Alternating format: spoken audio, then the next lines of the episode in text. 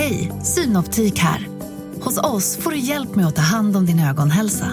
Med vår synundersökning kan vi upptäcka både synförändringar och tecken på vanliga ögonsjukdomar. Boka tid på synoptik.se.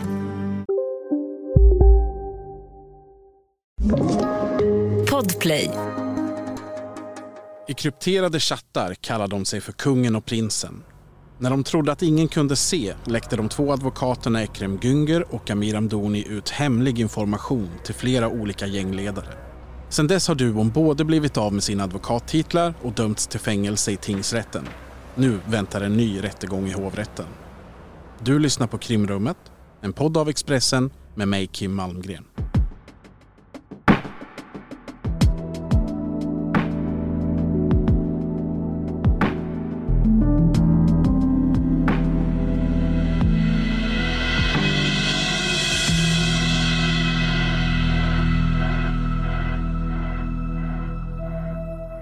Hej och välkomna till ett nytt avsnitt av Krimrummet. Jag sitter här i poddstudion på Expressens redaktion. Mitt emot mig har jag min kollega här på tidningen, kriminalkrönikör Fredrik Sjöshult. Välkommen. Tack, tack. Idag ska vi prata om ett fall som vi båda har följt länge. Det handlar om två före detta advokater vid namn Ekrem Günger och Amir Amdoni. Kanske mer kända, eller även kallade i alla fall, kungen och prinsen.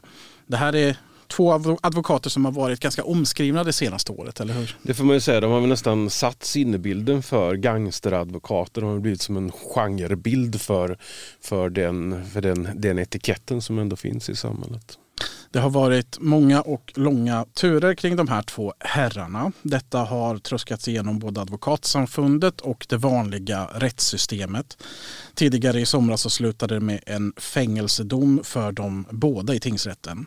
Om vi ska börja någonstans, jag tänker vi går tillbaka till våren 2020 innan allt det här drar igång. Vilka är Ekrem Günger och Amir Amdoni då? Man får säga Ekrem Günger är ju då en etablerad advokat i Stockholmstrakten. Han eh, tar även mål i hela landet. Han får tunga gängmål. Det finns de som undrar hur 17 kan han få dem? Det finns andra, jag har pratat med andra advokater som har blivit av med klienter som har undrat varför har han tagit över dem? Vad är, vad är hans styrka?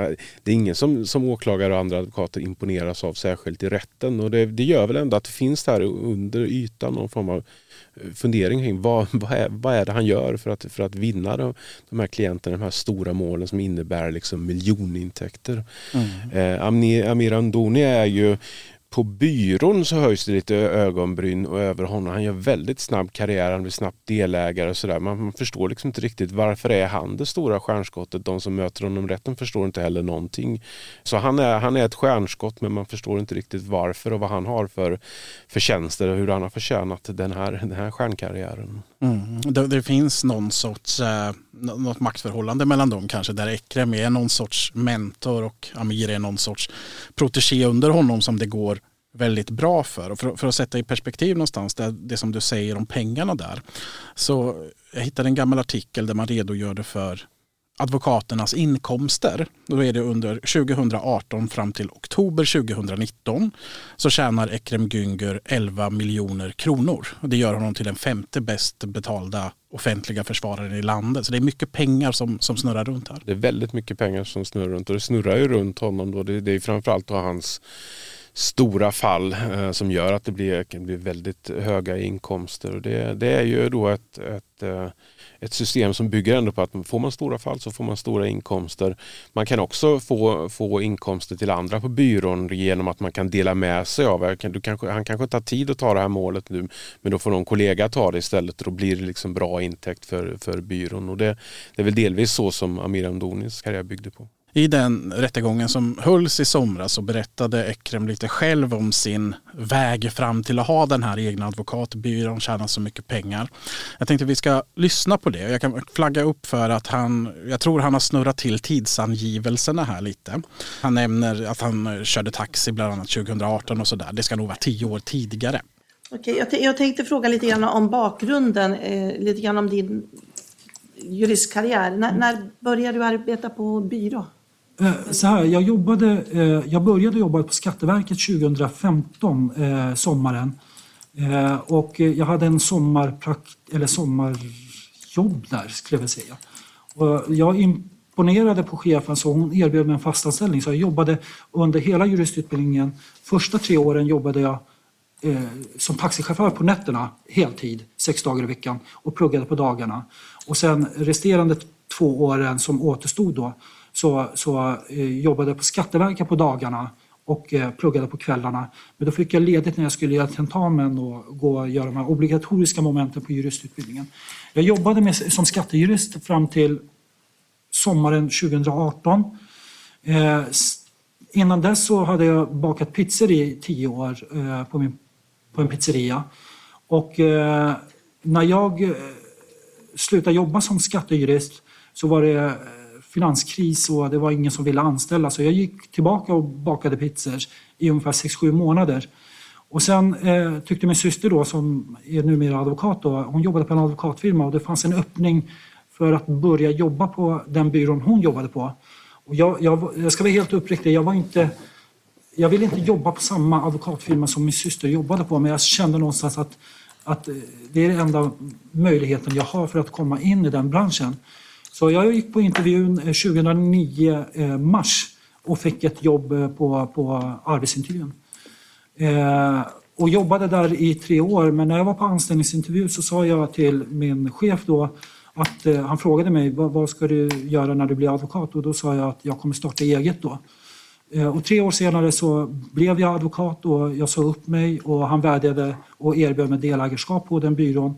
Men jag tackade nej och startade mitt eget då, eh, hösten, eller augusti 2012. Han, han snurrar till det lite med tiden i början där. Han säger 2015 när det ska vara 2005 och så ja, vidare. Han hördes ju här, han var ganska hårt pressad. Han pratade ganska fort eh, och mm. han snurrar till lite.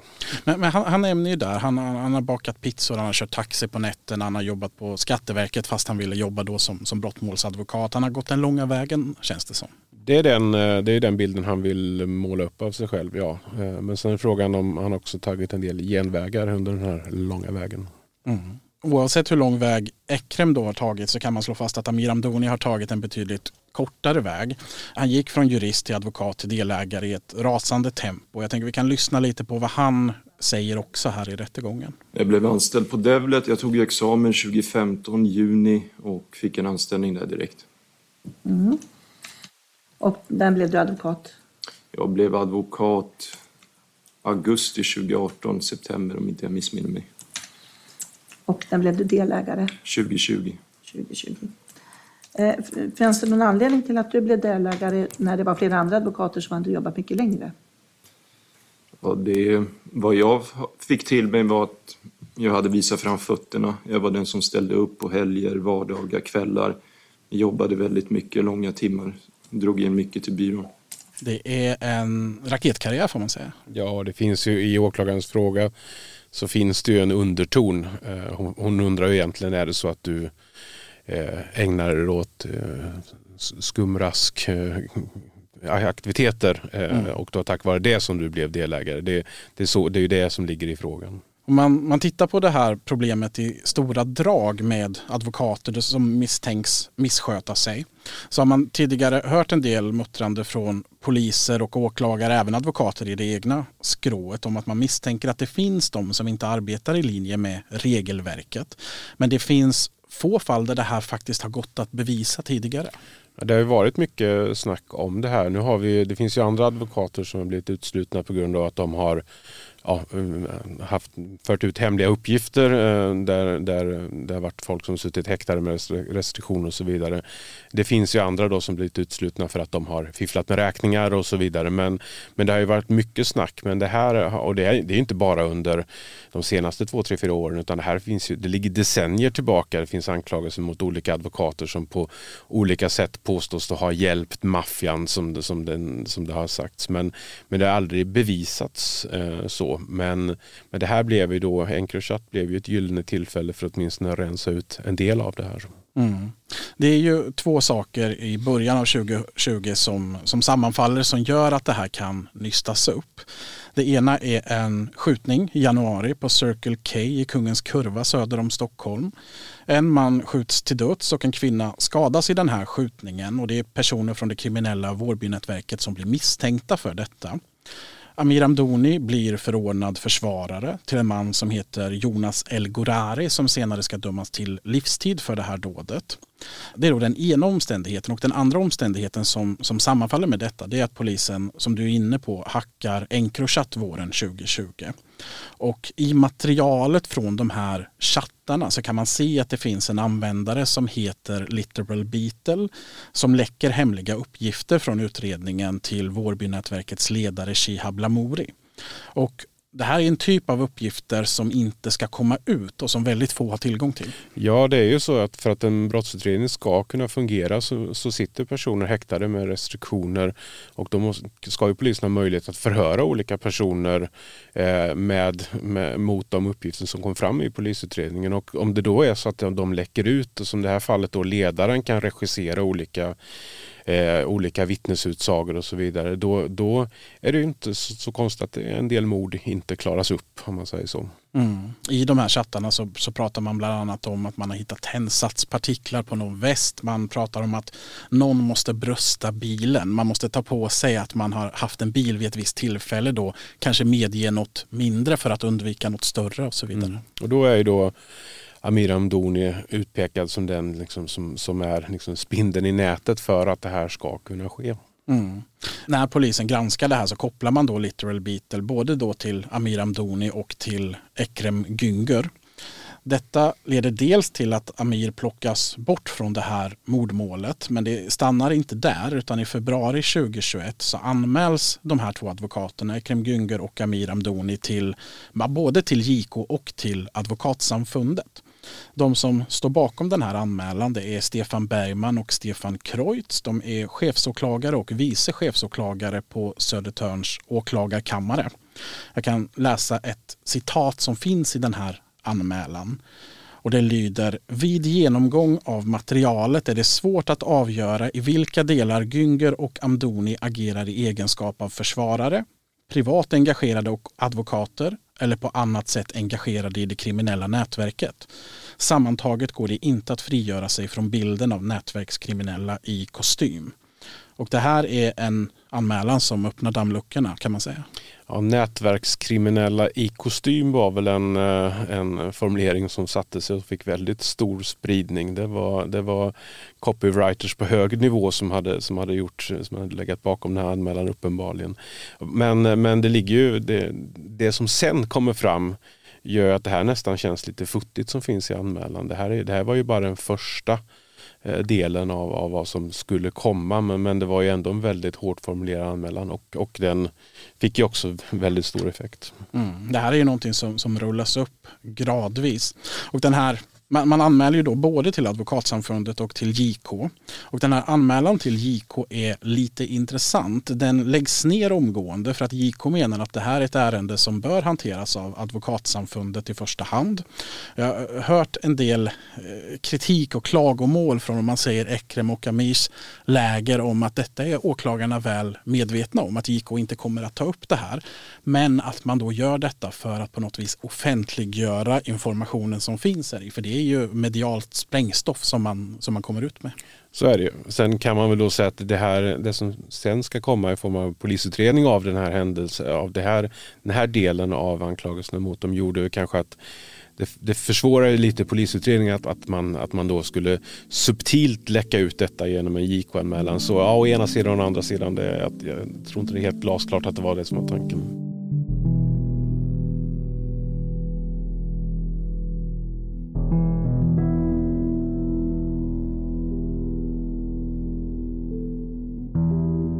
Det dröjer ju ganska många månader men så småningom så tar Advokatsamfundet upp den här anmälan då till ett muntligt sammanträde. Både Ekrem och Amir kallas dit för att svara på, på samfundets frågor. Vad, vad är det samfundet vill veta och vad, vad landar man i så småningom? här? Det här är ju det är en intressant företeelse. Sam, advokatsamfundet har ju då sin, sin man ska kalla för självsanering i form av de här, äh, man, kan, man kan anmäla och sen blir det då en förhandling om advokaten i fråga riskerar att bli utesluten. Äh, och i den här förhandlingen så är det, det är en åklagare, eller det är en, rättare sagt en advokat, en senior advokat som iklär sig en åklagarroll under sammanträdet och då ja, yrka på uteslutning och förhör advokaterna som är där. Och det blir också deras chans då att försvara sig. Och vid sin sida så har de också en senior advokat som en slags biträde. Och sen är det då eh, den, den advokatsamfundets disciplinnämnd som då avgör om advokaten ska uteslutas eller bara få en varning eller hur det ska landa då i, i det hela. Så det blir liksom en, en rättegång i, i det fina advokatsamfundets fina Många palats. advokater på plats samtidigt. Många advokater på plats, många seniora advokater. Här, här, är det inte, här är inga juniora advokater som är med utan här är, är det den, den, den äldre delen av samfundet som, som träffas för att, för att avgöra detta. Ehm, och då, då blir det den här, det här får de då chansen att, att försvara sig. Hur går det då? Ja, för Ekrem Güngör så går det så, så, så, han lämnar walkover för att använda sportspråk. Han, han väljer att inte komma. Han, han drar. Han, han berättar senare i rättegången att han insåg att han, han var så rökt så att det, det var ingen mening att, att uh, försvara sig ens i Advokatsamfundet. Amir Amdoni uh, kommer dit, försvarar sig men blir utesluten så det visslar om den. De fälls båda på, på flera punkter och det handlar ju framförallt om att de har fört vidare hemlig information som de har fått inom ramen för sitt advokatuppdrag. Eh, och läser man beslutet så är advokatsamfundet nästan argast på Ekrem Güngör för att han inte behagade att dyka upp. Ja, det var väldigt allvarligt. Men det är klart att det här, det, i grunden handlar det ju ändå om enrumsprivilegiet. Om, om det ifrågasätts eh, så ifrågasätts det är ju ändå grunden i det svenska rättssystemet att en person som är misstänkt är ju en väldigt utsatt ställning. Eh, det kan vara en person som kanske aldrig tidigare suttit i häkte. Den personen ska ju ha rätt till ett försvar och grunden i försvaret är också att den personen ska kunna i enrum prata med sin advokat. Det är ingen annan som under den här tiden en person sitter häktad med restriktioner ska kunna prata i enrum med, med den här personen om brottsanklagelser och så vidare. Och det måste ju finnas kvar men här bryter man ju mot enrumsprivilegiet vilket är så oerhört allvarligt. Det är det som allting egentligen handlar om i skälet då till, till att det blir uteslutning. Vi kan, du var inne på det, vi kan lyssna på vad, vad Ekrem senare sa i rättegången om att han inte dök upp på, den här, på det här sammanträdet. Och det är mycket riktigt eh, att eh, jag fick del av det här häktningsbeslutet också och eh, med den här hemliga bilagan. Och det stämmer också att jag har skickat den här hemliga bilagan till RA-lager, något som jag skäms för otroligt mycket för att jag gjorde det. Och, och det här var egentligen, eh, ett, eh, egentligen det enda skälet till att Advokatsamfundet eh, uteslöt mig från Advokatsamfundet. Och jag kan bara säga att jag förtjänar det. Jag förtjänar inte den där titeln. Och jag valde också att inte överklaga Advokatsamfundets beslut. Jag valde också att inte dyka upp vid förhandlingen för att jag skämdes så jävla mycket av, eh, av mitt beteende. Eh. Allt det här slutar med att båda blir uteslutna ur Advokatsamfundet och för en advokat som blir utesluten, det är en karriärdödare. Kan man beskriva det så? Ja, eh, i samma stund som det här beslutet tas så skickas eh, det ut till rikets alla allmänna domstolar. Och syftet med det är att domstolarna ska meddela att den här, advokat, den här personen är inte advokat längre och det innebär att, att, att han eller hon inte kan få ta offentliga uppdrag som offentlig försvarare eller som målsägande beträde i, i domstolarna och därmed så kan, har man ingen möjlighet till inkomst längre i de rollerna. Mm. Parallellt som allt det här har pågått eh, inom advokatsamfundet så finns det ju en annan utredning, en, en förundersökning som har pågått mot de här två männen.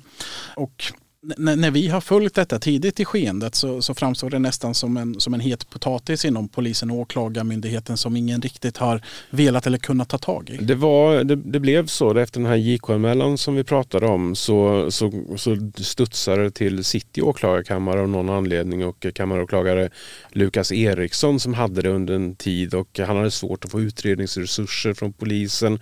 Det utreddes också bara som brott mot tystnadsplikten men helt plötsligt hände det någonting och eh, det gick vidare till Riksenheten mot organiserad och internationell brottslighet och eh, det blev helt tyst eh, i ett drygt år om, om, om utredningen. Så det, det, var någonting som hände och då, det var ett antal äldre erfarna eh, poliser som fick ta över utredningen och allt det här skedde väldigt i tysthet och då, senare så kom det ju vissa, vissa överraskningar också från från den här utredningen. För det som du säger, det är tyst länge. Under den här tiden så åker Ekrem Günger till Turkiet och är där under lång tid. Amir Amdoni byter spår om man säger så. Han börjar läsa tekniskt basår och börjar fundera på vad, vad framtiden kan erbjuda nu när han inte längre kan vara advokat. I mars 2022 så hamnar allt det här på tapeten igen. Då grips och häktas Ekrem Günger misstänkt för förberedelse till mord. Det var någonting vi inte var riktigt med Nej, vi, hade inte en, en, vi visste inte att, att brottsmisstankarna var så pass allvarliga. Det hade funnits ett litet tecken på det för att man försökt komma åt deras klientmedelskonto. Där, där kom de här misstankarna upp. Men, men eh, det, det, var som sagt en överraskning. Och, och först var väl slutsatsen att detta skulle vara någonting i den så kallade Vårbykonflikten. Eh, för det har ju varit ett antal försök till eh, mordkonspirationer i Vårbykonflikten. Så det var den första slutsatsen. Men det visade sig att det var något helt annat. Ja, det, eh, man har växlat upp rubriceringarna mot båda två får man säga här. För det, det blir ju åtal av detta och tidigare i somras så hölls eh, rättegången mot dem i Södertörns tingsrätt rätt. Den handlade ju då delvis om det som hade eh, gått igenom advokatsamfundet innan man har läckt uppgifter och så vidare. Men det, det blir också åtal vad gäller det här förberedelse till mord mot Ekrem Güngör och även medhjälp till synnerligen grovt narkotikabrott mot både då Ekrem Güngör och Amir Amdoni. Och det här handlar om chattloggar som har varit kända tidigare men där man inte har vetat att åklagarmyndigheten har gått så så hårt på rubriceringen mot dem. Och det handlar bland annat om att man har gett eh, tips om polisens metod. Hej, Ulf Kristersson här. På många sätt är det en mörk tid vi lever i. Men nu tar vi ett stort steg för att göra Sverige till en tryggare och säkrare plats. Sverige är nu medlem i Nato. En för alla, alla för en. Har du också valt att bli egen? Då är det viktigt att skaffa en bra företagsförsäkring. Hos oss är alla småföretag stora och inga frågor för små. Swedeas företagsförsäkring är anpassad för mindre företag och täcker även sånt som din hemförsäkring inte täcker. Gå in på swedea.se företag och jämför själv.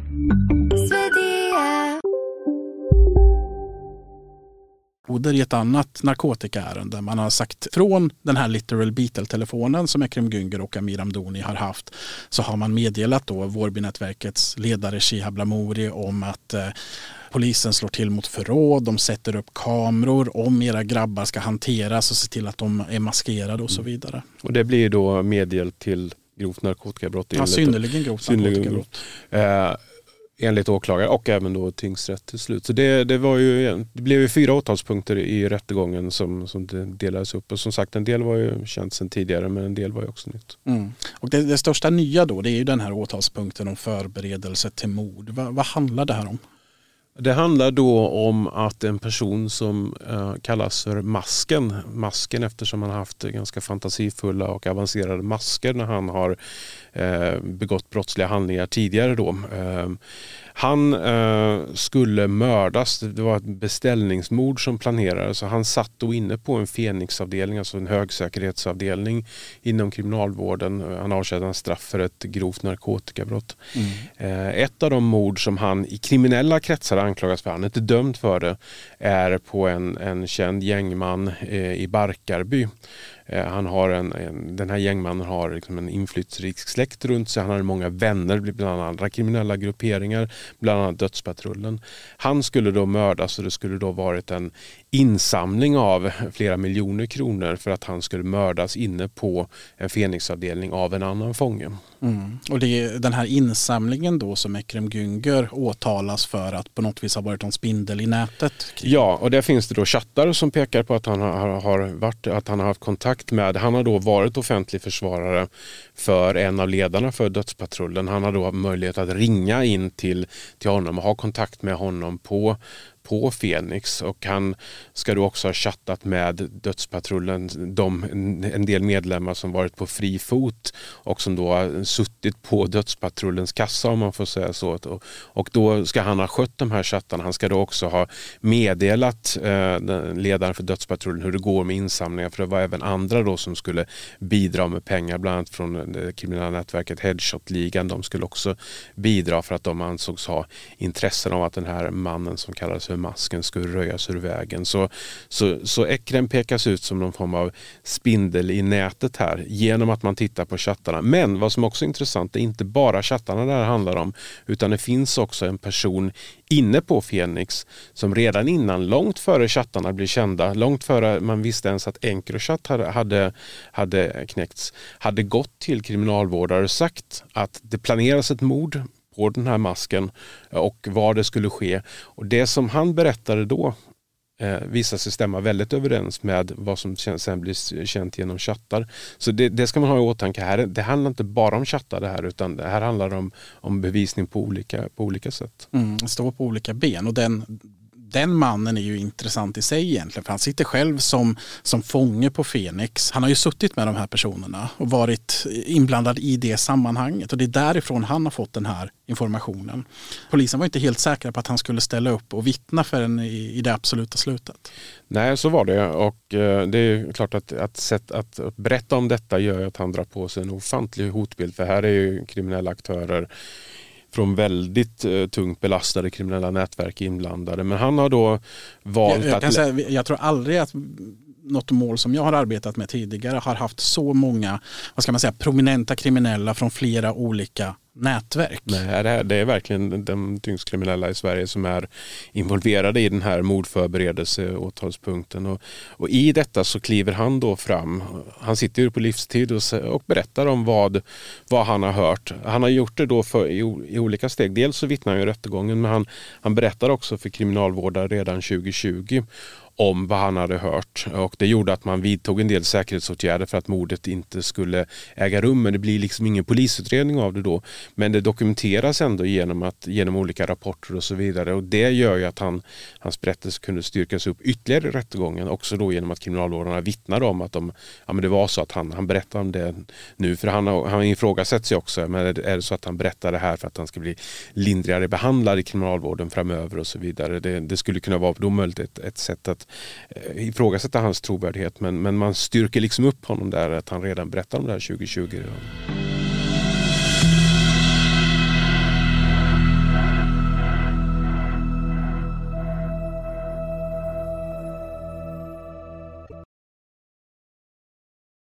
Förra veckan slog Krimrummet lyssnarrekord och ni är nu cirka 25 000 som lyssnar varje vecka.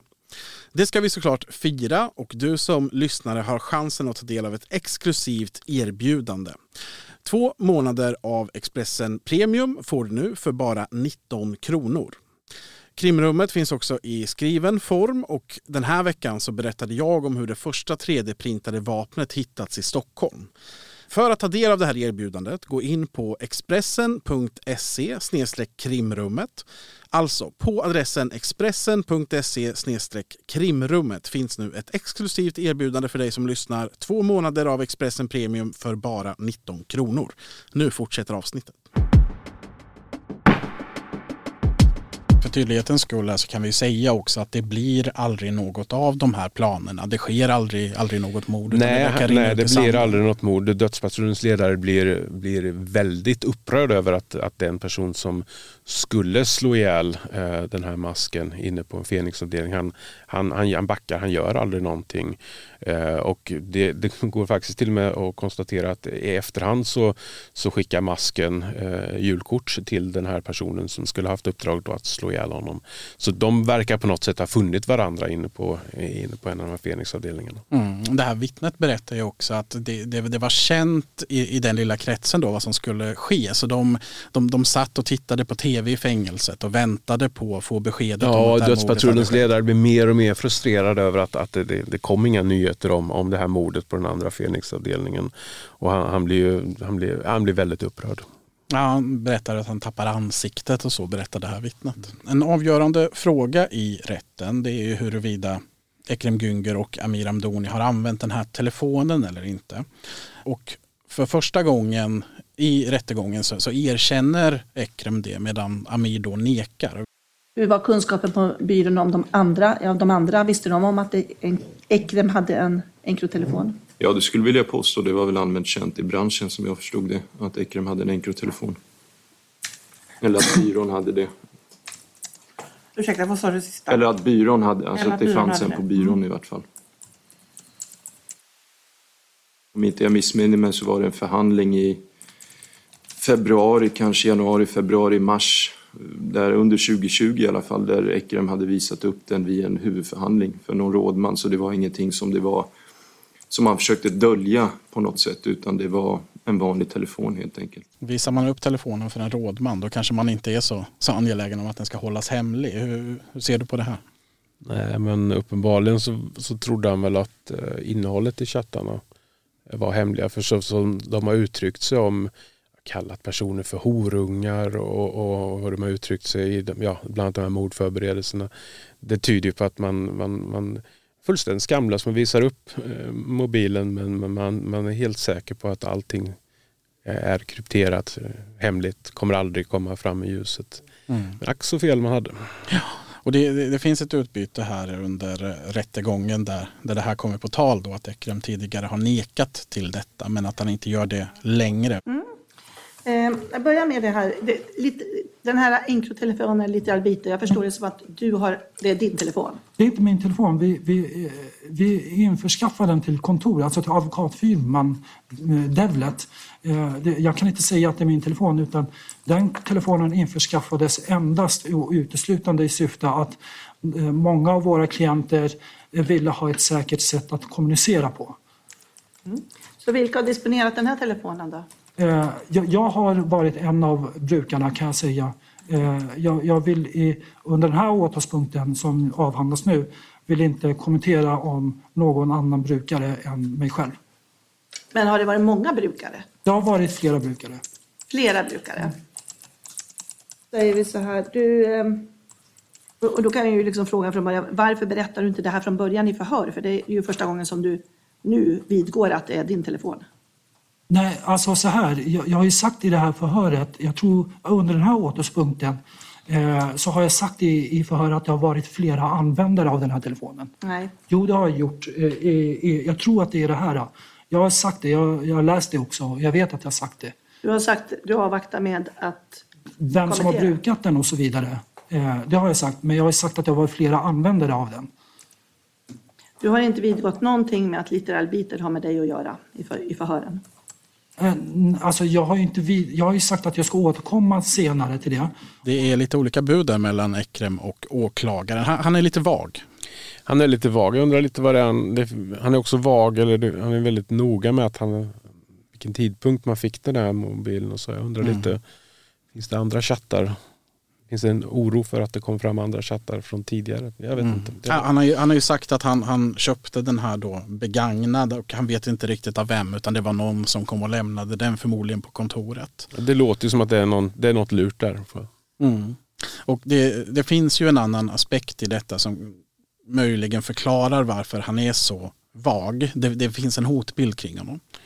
Så är det. Han, han har en hotbild. Han har blivit utsatt, eller sagt hans släkt har blivit utsatt för en rad attentat. Eh, det, det har skjutits mot bostäder med koppling till släkten. Det har varit personer som har gripits med handgranat på väg till, eh, till eh, en annan släkting. Det har bränts av någon form av molotovcocktail brandbomb utanför ett kontor med koppling till, till en släkting. Så det har varit en rad eh, händelser här i samband med rättegången eh, som, som saknar liksom, mm, förklaring. Det finns liksom, man vet inte, är det någon som, som tycker att han, inte, att han ska vara tyst och inte berätta mer? Det, det verkar vara hans egen tolkning av det här eftersom han då inte ville svara på frågor delvis under, under rättegången. Eller är det så att det finns att det är kriminella nätverk som har reagerat på att han har liksom varit en del av dödspatrullen eller varit en del av Vårbynätverket och att, att, att att det här är någon form av hämndaktioner mot honom? Eller är det så att man har förstått att han har tjänat väldigt mycket pengar, att han liksom varit, haft möjligheter till att komma över vissa kassor i kriminella nätverk och nu försöker pressa honom på pengar. Det är väl sådana teorier som finns. Vi vet inte riktigt vad som ligger bakom eller vad som är huvudteorierna men det har varit en, ett antal attentat mot honom här i samband med rättegången. Mm. Och det, det, säger han ju rätt ut under rättegången också att han kommer inte att svara på till exempel vilka andra brukare som har funnits eller egentligen närmare frågor om chattarna överhuvudtaget och hänvisar då just till den här hotbilden och de, och de saker som har hänt. Och det, det, det kan ju man, man, kan ha full förståelse för att en människa blir skakad när det händer sådana här saker. Men det ligger ju också möjligen i hans intresse att inte kunna svara på alla frågor. Uppenbarligen kan det ju vara så, ja.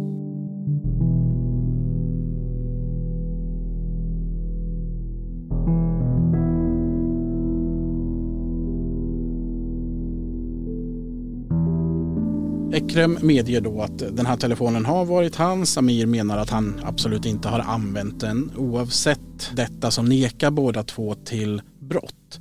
Det har de inte så mycket för. En vecka in i juli så meddelar Södertörns tingsrätt sin dom. Ekrem Güngör döms då till sex års fängelse för förberedelse till mord. Amir Amdoni döms till fyra års fängelse för medhjälp till synnerligen grovt narkotikabrott samt för brott mot yppandeförbudet. Var det här väntade domar tycker du?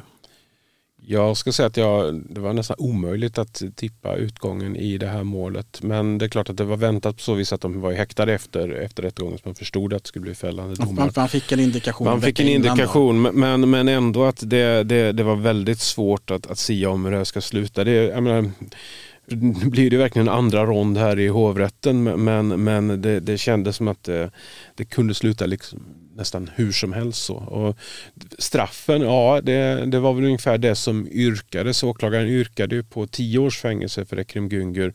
Men det var ju för att han också då skulle fällas för grovt skyddande av brottsling. Eh, sex års fängelse tror jag yrkandet var för Amir Amdoni. Och det, men det var för att han också skulle dömas då för grovt skyddande av brottsling. Nu friades de på mm. de punkterna och därmed så blev straffet i linje med det något lägre. Men det är ändå väldigt långa fängelsestraff får man ju säga för för den här typen av brott. Mm. Och även om det har gått mer än två år sedan allt det här inträffade så är vi inte klara än rättsligt. Domarna har överklagats. Rättegången mot Ekrem Günger och Amir Amdoni i hovrätten inleddes tidigare i veckan. Vad har vi att vänta oss där? Det kommer att bli en intressant juridisk prövning och det är olika delar av dem. Vi tittar på förberedelse till mord så har eh, Ekrem Güngers försvarsadvokat eh, Slobodan Jovicic en del invändningar. Så man förstår att ja, men det, det, juridiska, det här kommer bli ett juridiskt finlir eh, och det här handlar om ja, men, eh, kan man säga att det var förberedelse till mord om pengarna väl, de hade inte samlats in utan det här var förberedelse till att samla in pengar och då, då menar då eh, smart formulerat Jovicic att eh, förberedelse till förberedelse kan inte vara straffbart mm. exempelvis. Eh, det är ju en sån formulering som det handlar om. Det är också då vilken roll hade, eh, hade skulle Günger haft? Han var liksom inte i närheten av själva brottet. Vi har ju sett gång på gång vad det gäller just förberedelse till mord att det, det brukar ju sluta med friande domar. Det har till och med funnits gänguppgörelser där personer har gripits med automatvapen i närheten av de personerna som skulle mördas men ändå har det inte blivit eh, fällande dom. Det, det är nog den typen av brott som är svårast att leda i bevis och få fällande absolut, dom på. Absolut. Uh, sen har vi den andra delen då, som gäller grovt skyddande av brottsling. I ett fall då så ska Eh, Günger har fått veta att en, en klient till honom var anklagad för att, att våldsbrott på, på, på, ett, på en offentlig plats. Eh, och då ska Günger ha arrangerat vittnesmål som har gått ut på att det här var inget våldsbrott utan det här var en rapvideoinspelning. Och det ska folk då ha sagt till polisen, det gör de och polisutredningen läggs ner Då är det då och, och då, då, då frias då den här personen, han kan släppas ur häktet. Och sen har vi det andra fallet då som gäller Circle K där det läckte ut uppgifter som enligt åklagaren gjorde gjorde att folk inte blev eh, lagförda. Det skriver tingsrätten också att de här uppgifterna som har läckt ut de har gjort att personer inte blivit lagförda. Men eftersom de inte har blivit lagförda så är det ju inte att skydda en brottsling eftersom den personen som inte har blivit lagförd blir ju aldrig dömd. Och det, det, där har åklagaren i sin överklagan en ganska också snillrik formulering om en invändning om att tingsrättens tolkning, citerar jag, av bestämmelsen skyddande av brottsling är inte riktig. Tolkningen innebär att det endast är straffbart att skydda en brottsling om man misslyckas med att skydda denna, men att det är strafffritt om man lyckas med att skydda brottslingen. Alltså en person som, som, som då inte döms på grund av att de här uppgifterna läcker ut, då, mm. kan, då ska inte det vara brottsligt. Det, det, det, är klart att det här vrider sig i magen i det allmänna rättsmedvetandet. Så här kan vi inte ha det. Men det var, men det var även i pläderingarna så att, att åklagaren öppnade lite för att, att det här kan, kanske inte är brottsligt men det borde ändå gå upp till Högsta domstolen. Eller, om, om det inte är brottsligt enligt Högsta domstolen, ja, då ska man, behöver man ändra på lagen. Tyvärr bottnar detta också i en, i en HD-dom som handlar om eh, efterspelet till skjutningen på vår krog och bar. Där en flickvän till en av de eh, åtalade gav honom ett falskt alibi. Nu dömdes han ju ändå så, så därmed så föll, så, så föll det att då, då skyddade hon inte honom eftersom han ändå dömdes. Eh, och det, här, det är liksom så här, det här, här behöver man liksom liksom, antingen behöver man få till en ny praxis eller så behöver man en ny en lagändring. Det, det som du är inne på, det är juridiskt finlir från båda sidor. Som lekman är det inte helt enkelt att följa med i alla turer här. För det, det är ju skickliga jurister som tolkar lagen på olika sätt och lägger fram sina case för domstolen. Det är inte bara försvarsadvokaten som är advokat här utan också den tilltalade i Ekrems fall. För han vill flera gånger bryta in, han känner frustration, eh, kanske åklagaren, man känner att åklagaren har fel på någon detalj eller att han själv vill nyansera sin försvarares eh, sakframställan men nu missade du någonting här. Och att lagmannen då bryskt säger till honom att nu är du tyst. Han fick tystas ett antal gånger och, han, han, har ju en annan roll. Han är, han är ju faktiskt tilltalad i det här. Vad tror du då, liksom sammantagningsvis här i hovrätten, har de något något case att lägga fram? Vad det gäller skyddande, jag tycker att det mest intressanta är ändå grovt skyddande av brottsling. För är det så att, du, att du, om, du, om du läcker ut uppgifter som gör att en person går fri, att du inte ska kunna straffas för det, det, det är ju fullkomligt absurt. Men det är kanske snarare är en HD-fråga. Eller en lagstiftningsfråga. Eh, vad, det gäller media, eller vad det gäller mordförberedelserna så, så finns det ett antal invändningar men det är klart att som lekman så är det uppenbart att det planerades ett mord och att Ekrem Güngör på något sätt var delaktig i detta. Sen om det är juridiskt straffbart eller om det bara är moraliskt förkastligt, det är väl frågan. Det är ju lite som, som, som Ekrem Güngör själv säger när han säger att han förtjänade inte advokattiteln. Det är väl alldeles uppenbart när, när man läser det här. Men, men sen om det sen kommer resultera i fällande domar eller inte, det, det, det, det får vi nog vänta och se. Mm. Det här är ju ett fall bland flera där advokater misstänks och har dömts för misskötsamhet. Det är kanske det mest omskrivna av dem allihop. Om vi, om vi lyfter blicken från det rent juridiska, hur påverkar det här fallet i ett större perspektiv? Ja, är det så att, att, klient, att misstänkta inte ska liksom få prata med sina advokater i enrum, att det skulle börja ifrågasättas, då, då, då är det väldigt... Det är klart att så långt kommer det inte gå, men, men om, om man börjar fundera i dem, liksom, om advokatens roll. Advokaten måste ha en, en, stark roll i rättssamhället för att alla ska ha rätt till ett starkt försvar i, i, i domstol. Eh, det är, väl, det är väl det det handlar om. Sen, det här handlar inte så mycket om det som varit diskussion om för övrigt, att, att alltså, saltade advokatnoter och så vidare. Så det, det är lite vid sidan av det. Det är olika spår i, i, i den här kritiken som, som kommer mot advokatkåren. Men, men det, här, det här är ju mer extremt eh, och att man, man bör tala om nätverkskriminella i kostym och så vidare. Vi fortsätter bevaka det här fallet. Eh, när väntar vi oss en dom? Det, förhandlingen kommer pågå i ganska eh, långsam takt och eh, pågår in i september så jag tror att i början av oktober någonting sånt. Eh, mm. kanske slutet av oktober till och med kan vi få ett eh, slutdom. Jag skulle inte bli förvånad att det även blir en HD-prövning just vad det gäller grovt skyddande av brottslingar i de här fallen. Vi ser vart allting tar vägen. Vi på krimrummet nöjer oss med detta för nu. Tack säger jag till dig Fredrik Sjöshult. Nästa vecka kommer vi med ett nytt avsnitt. Lyssna då.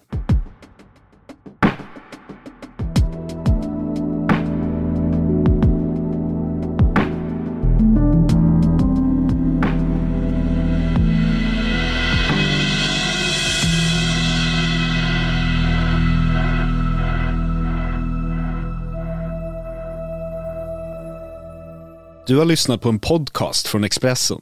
Ansvarig utgivare Klas Granström.